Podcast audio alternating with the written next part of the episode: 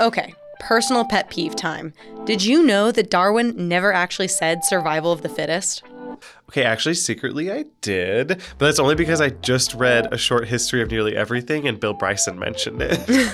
yeah, apparently it was originally from Spencer Herbert's book, The Principles of Biology, in 1864. He was actually arguing against Darwin's thesis that survival is all about being the most adaptable to the environment. Ugh, society has been duped. yeah, Darwin's work on the finches in the Galapagos Islands was much more interested in how species differentiate and fill niches to take advantage of those resources. So it's not about getting ahead in competition, it's really about taking a different approach from others to carve out your own niche. Exactly. In fact, Darwin drew the first rough draft of an evolutionary tree in his On the Origin of Species. Although German zoologist Ernst Haeckel technically drew a much more comprehensive one a few years later. Okay, but why are we talking about this? Evolutionary trees seem pretty rooted in biology, not math or stats. Well, today's guest sees mathematical analysis as a core component in building accurate evolutionary, i.e., phylogenetic, trees. Meet Tandy Warnow from the University of Illinois at Urbana Champaign, who will be giving us her insights on how to create phylogenetic trees. It's not just doing analyses, it's discovering weaknesses. And then you address those weaknesses with new methods and new models, and then you get better biological discovery. I guess you could say the process of biological discovery is always evolving. okay, but before this conversation branches Uh-oh. into too many topics, let's introduce ourselves. Right. I'm Ian Martin. And I'm Sadie Witkowski. And you're listening to Carry the Two, a podcast from the Institute for Mathematical and Statistical Innovation, aka IMSI. This is the podcast where Ian and I talk about the real world applications of mathematical and statistical research. We might seem like an odd couple to tackle these topics. Sadie is a cognitive neuroscientist, and I'm a high school choir teacher. But it turns out that you don't need a degree in mathematics or statistics to enjoy learning about how they are applied to the world around us. And today, we're getting into trees. Well, phylogenetic trees, at least. I know you used that word earlier, but I still don't know what it means. Phylogeny is the relationship between organisms based on their evolutionary history. So, when we talk about evolutionary or phylogenetic trees, it's just a representation of species and the ancestors that they evolved from. Gotcha. So originally, these trees were drawn based on stuff like fossil records or looking at the physical structure of the organisms. But with modern science, don't we make these trees based on genetics? I mean, yes, ish. Here, let me have Tandy take over. But before you get the gene trees, you need the multiple sequence alignments. I mean, there's this multiple, and before you get the gene sequence alignments, you need to detect homology. Before you detect homology, you need to do annotation. I mean, there's a long process of bioinformatics tests, and you can make mistakes at any one of those stages. And so there's a lot of like reviewing what you did and going back and saying, okay, maybe we made a mistake here and changing it and then looking and seeing what happens. That's why it's very iterative. I'm going to head your questions off at the pass since there's a decent amount of technical language in what Tandy just said. Thank goodness. so, annotation is identifying the location of genes and their coding regions in the DNA, just basically labeling where in the genetic sequence a gene's important bits are located. Then, gene sequence alignments basically means taking those genes across multiple samples and comparing them, looking for differences between the samples that can tell us something about evolution. And then homology? Homology in this case is when two genes share a DNA sequence from a common origin or ancestor. Wait, wait. So is Tandy saying that because of all these additional steps, evolutionary trees aren't actually settled? Or at least some of them aren't?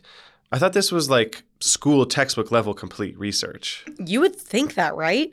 But it turns out we're still trying to understand the evolutionary relationships between all sorts of organisms. That's actually where Tandy's work comes in.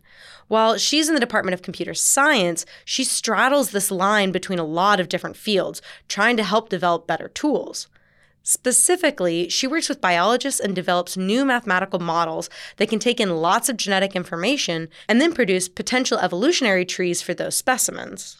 The, the phylogeny part of biology is very mathematical. And the people who work in this area know this. They know that there are models. They're thinking about the models. They're thinking about what you can guarantee about your method under that model.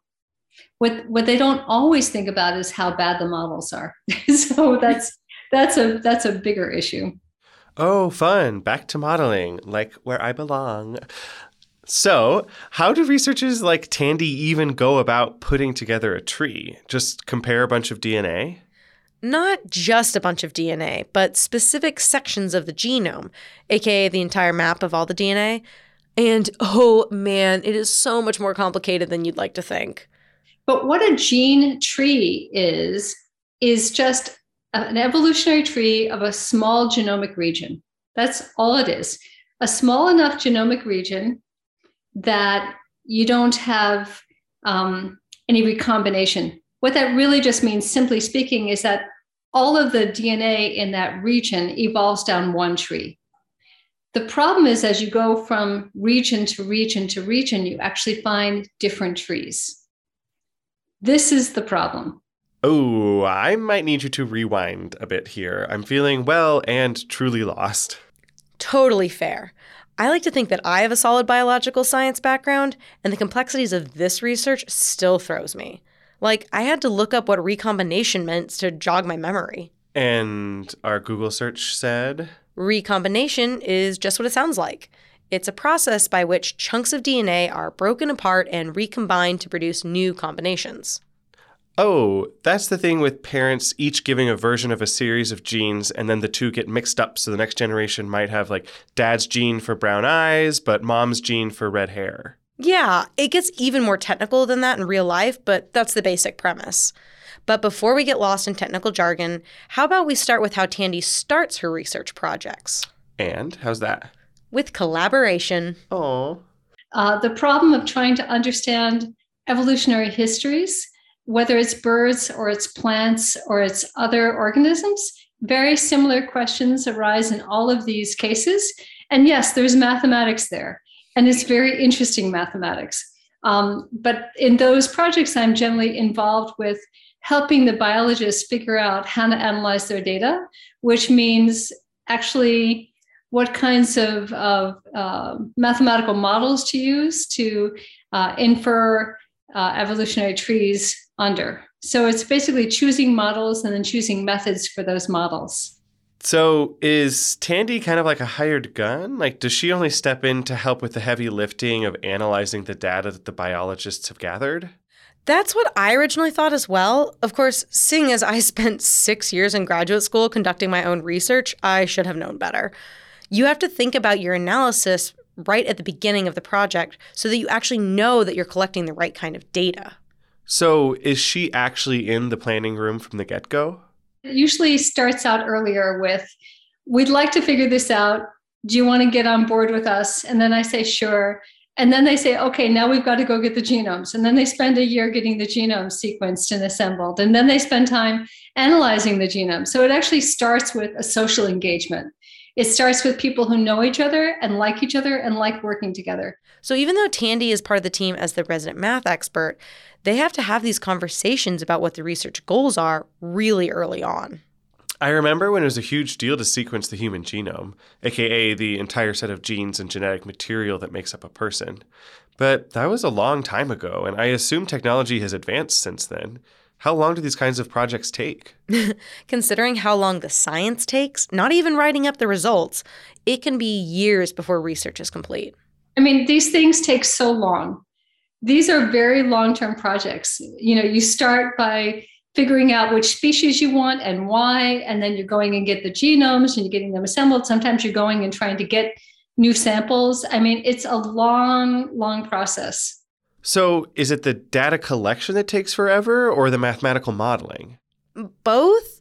Just like evolution itself, there's a lot of trial and error to see what data they can actually gather and what tools will ultimately work the best. Even when you have a strong game plan at the start, there are all sorts of complications that can crop up. Such as? Well, why don't we take a short break and then I'll tell you when we come back? Fine. If you're enjoying the important research shared on our show, there's another University of Chicago Podcast Network show that you should check out. It's called Entitled. Human rights matter, but conversations about rights can be polarizing, confusing, and frustrating.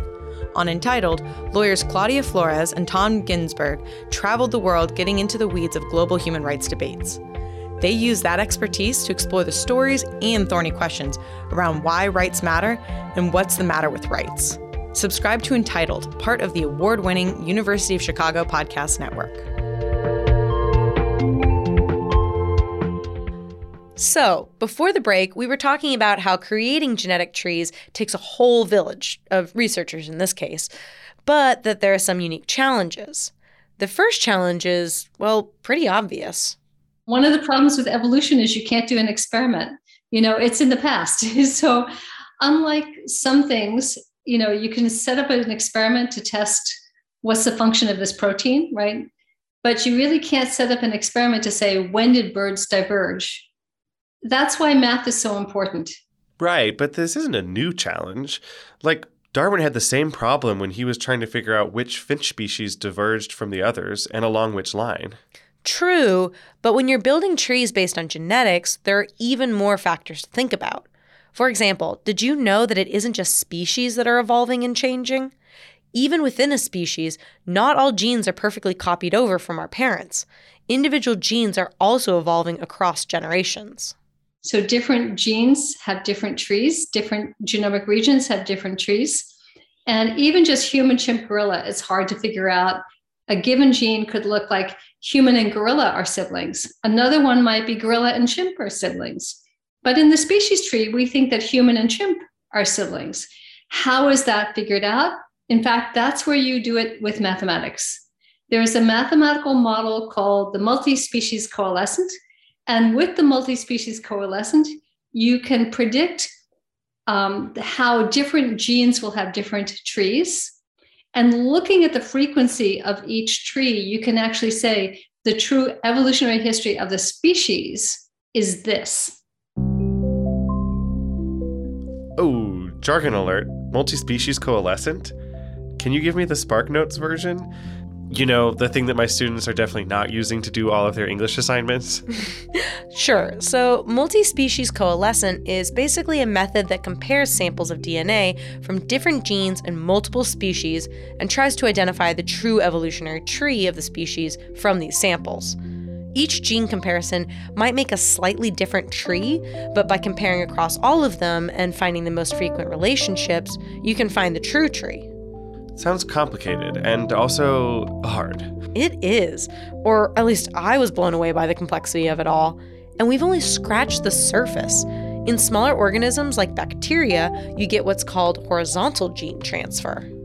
I'm tired, but I know that there's an inappropriate horizontal gene transfer joke somewhere in there. it's mostly seen in single celled organisms, but essentially, instead of only passing genetic material from parent to offspring, genetic data can be passed on to other members of the species horizontally, i.e., to others in the same generation. Right. So, like, that means that, like, bacteria can transfer genes to other living bacteria. I think I remember reading about that in that Bill Bryson book, but that is wild. Yeah, that's basically the idea. Oh, and I'm sure that's just like super easy to factor into their mathematical modeling.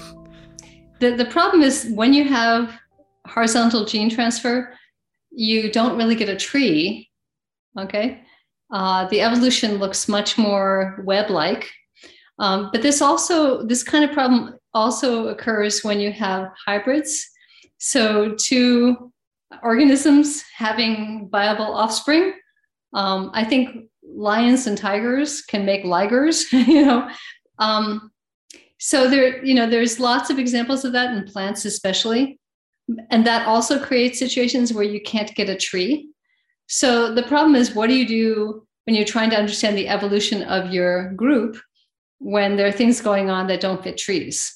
That's a really big problem. And it turns out to be uh, harder to deal with than I expected. Oh, and one more challenge I wanted to bring up gene duplications. There's more? but wait, there's more.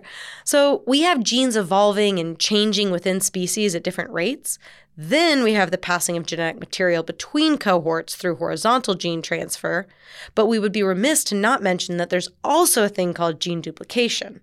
Essentially, gene duplication is when the DNA machinery messes up and it creates two or more copies of the same gene back to back, lengthening that DNA sequence. For evolutionary processes, this redundancy allows one copy to potentially accumulate mutations that might be beneficial to the organism. And then there's also gene duplications. And that's a big problem in plants. And then there's also hybridization, which is a big problem in plants. So basically, evolution is extremely complicated. And when we do, when we try to construct evolutionary trees, we're typically trying to ignore all that complication and just hope that everything works out. Um, and it turns out, you know, on the on the high level, yes, it works out. Even if you make very strong simplifying assumptions, most of what you're going to come up with is going to be close to correct. But when you care about the details, it really matters how you do the analysis.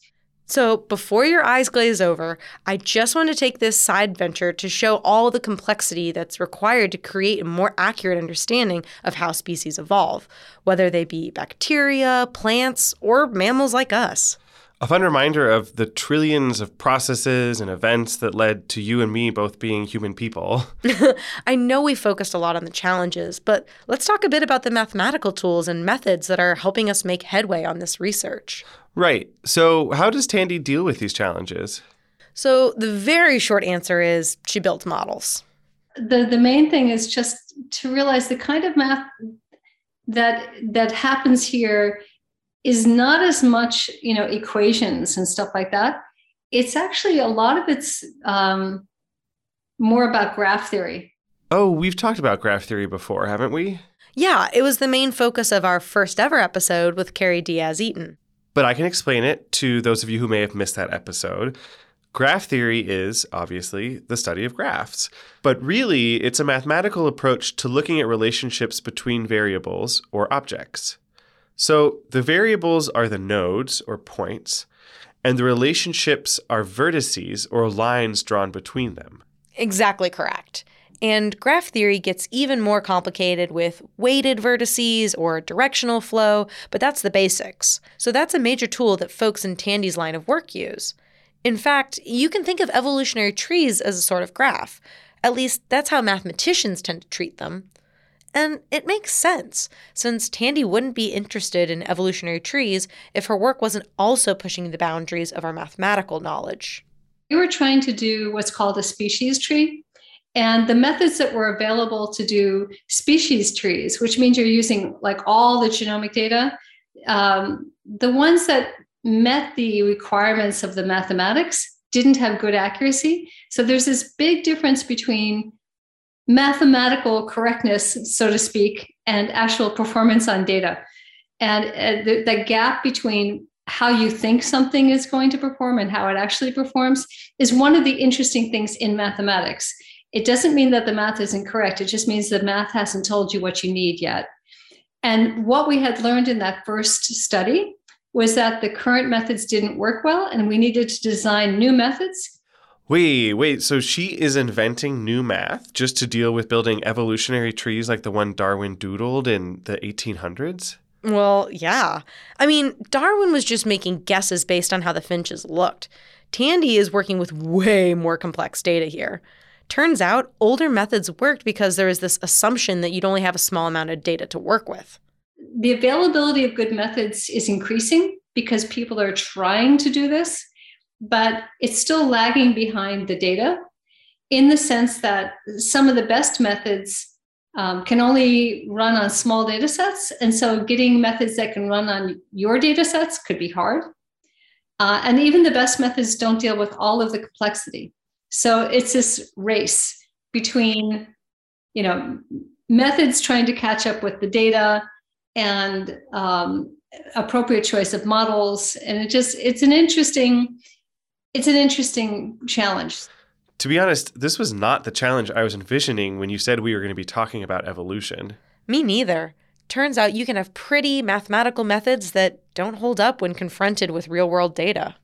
So there are there are many methods that are designed that have really, really, really beautiful theory and beautiful performance on data.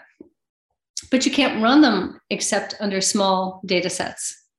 So Bayesian methods, in my experience, fall into that category. They're wonderful, but they just don't converge. So, just jumping in to remind you that Bayesian methods here refers to a field of statistics. In this case, Tandy was basically using statistical methods in a computer program to put together lots of data and to try to converge on the true evolutionary tree. And when I say that it doesn't converge, what I mean is you can run it for a few months and it still won't have converged. So there are data, there are methods that just have computational limitations, either memory or runtime. Then there are methods that have really good performance if you have enough data. But for that, there's two dimensions to data. So if we go back to the idea of tree estimation, there essentially there's two dimensions. There's how many leaves in your tree, like how many species, think of it that way. And the other one is how much genomic data do you have for each species? Okay, so two different dimensions. And the, the two dimensions affect methods differently. When you have a small number of species, like just four human, chimp, gorilla, orangutan, but you have genome scale data, then you have a small number of species, but a large number of sites or long sequences. Oof, all of this is kind of making my head spin. I think the big takeaway that I want to make here is that even with modern technology, we still face challenges because of the complexity in the amount of data in the genome and how genes interact you might have what seems like a great method, but it turns out that even with modern computing, it just takes forever to run. And it still might not converge on an answer. How long do some of these run? Well, if the program isn't properly designed for the data they have, literally the program can run forever and never come up with a solution. Some that do find solutions might still need months of computing time. Wow. So we actually need to be doing even more tool development to answer these kinds of questions of inheritance and build better models? Yeah, turns out it's not a settled field at all.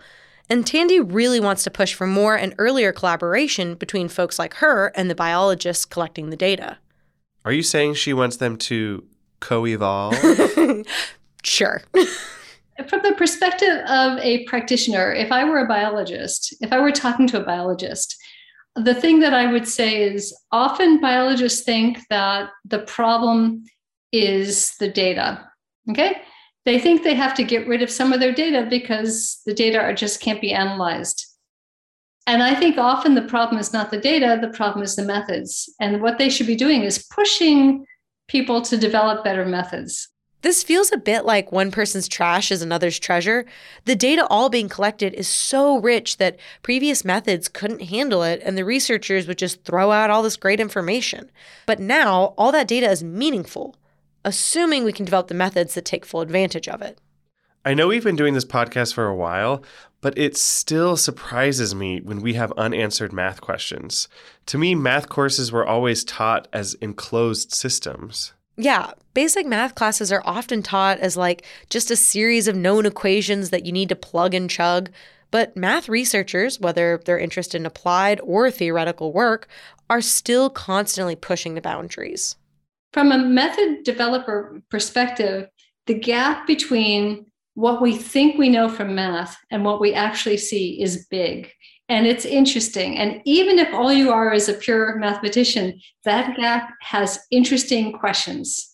And if you're an empiricist or someone who cares about like method development, not just understanding mathematical properties, there's really interesting stuff to do there. So it's an interesting research area. The biologists should not take uh, take as for granted that the methods are adequate. They should not. They should push um, they should push the method developers to get on board. And the method developers should appreciate the fact that future data sets will be more complex and they will be bigger and prepare for that complexity and prepare for that data set size. Yeah, what she said. but seriously, I don't think I realized the mathematical work required just to create the tree diagram of when chimps and gorillas diverged. Me neither. But we really need these tools to understand evolution so many things you can understand in biology by understanding evolution. uh, you know, even just understanding like how species adapt to their environments, you can't do that without understanding the evolutionary context. Um, you can't understand how they co-evolve, how genes interact with each other. You can't understand anything without an evolutionary perspective. So th- there are lots of reasons that biologists are interested in evolutionary trees. Um, even timing the dates at which things happened, like when did humans leave Africa? You know, when did these things happen? Right? Those questions you can't answer without very good understanding about evolution.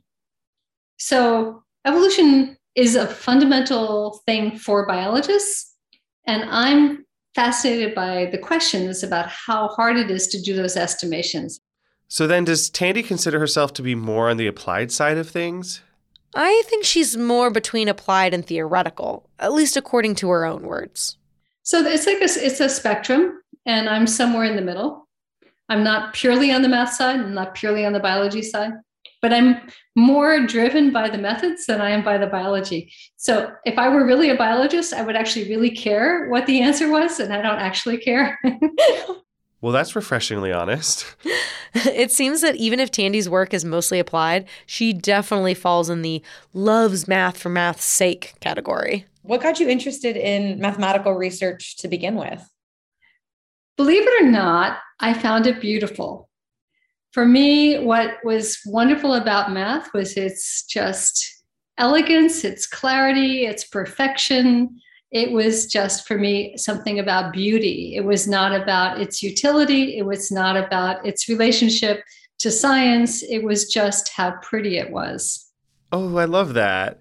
There is something beautiful and satisfying about the clarity of math, like when you get a perfectly fitting Tetris piece. And it's always a plus to find more beauty in the world. But to recap, it turns out we need to continue pushing method development in mathematics in order to better build accurate phylogenetic trees.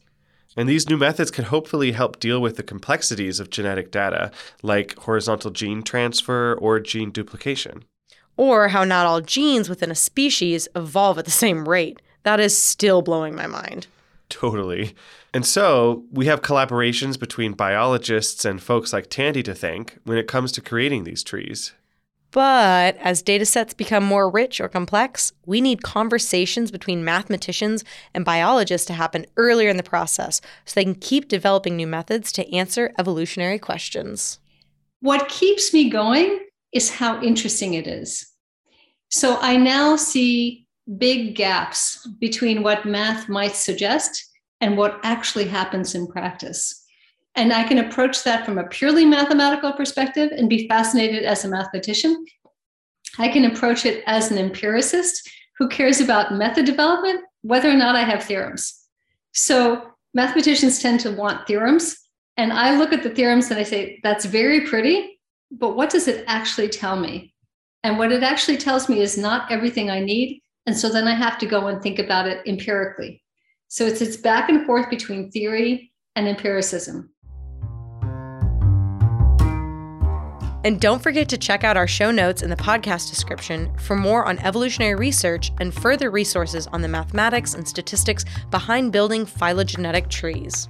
And if you like the show, give us a review on Apple Podcasts or Spotify or wherever you listen. By rating and reviewing the show, you really help us spread the word about Carry the Two so that other listeners can discover us. And for even more math research being shared at IMSI, be sure to check us out online at our homepage, imsi.institute. We're also on Twitter at IMSI underscore institute, as well as Instagram at IMSI.institute. And that's IMSI spelled I M S I. And do you have a burning math question? Maybe you have an idea for a story on how mathematics and statistics connect with the world around us? Send us an email with your idea. You can send your feedback, ideas, and more to Sadie Witt at imsi.institute. That's S A D I E W I T at imsi.institute. We'd also like to thank our audio engineer, Tyler Damme, for his production on the show, and music is from Blue Dot Sessions. Lastly, Carry the Two is made possible by the Institute for Mathematical and Statistical Innovation, located on the gorgeous campus of the University of Chicago. We're supported by the National Science Foundation and the University of Chicago.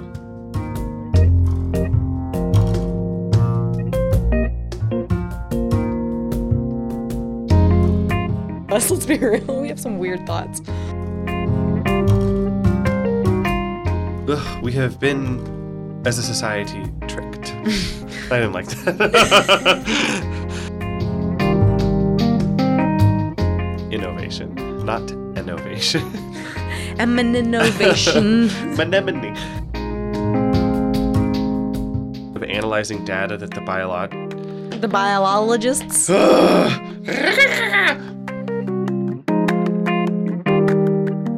Uh, Wee, wee. need a button. I know. Then we have the passing of genetic material between cohorts through horizontal gene transfer. Transfer? Trans 5. Trans 6. Five down, dog five. well, that's reflesh. Refleshingly. She's been refleshed. I would love to be refleshed. Get rid of all these moles that are trying to kill me.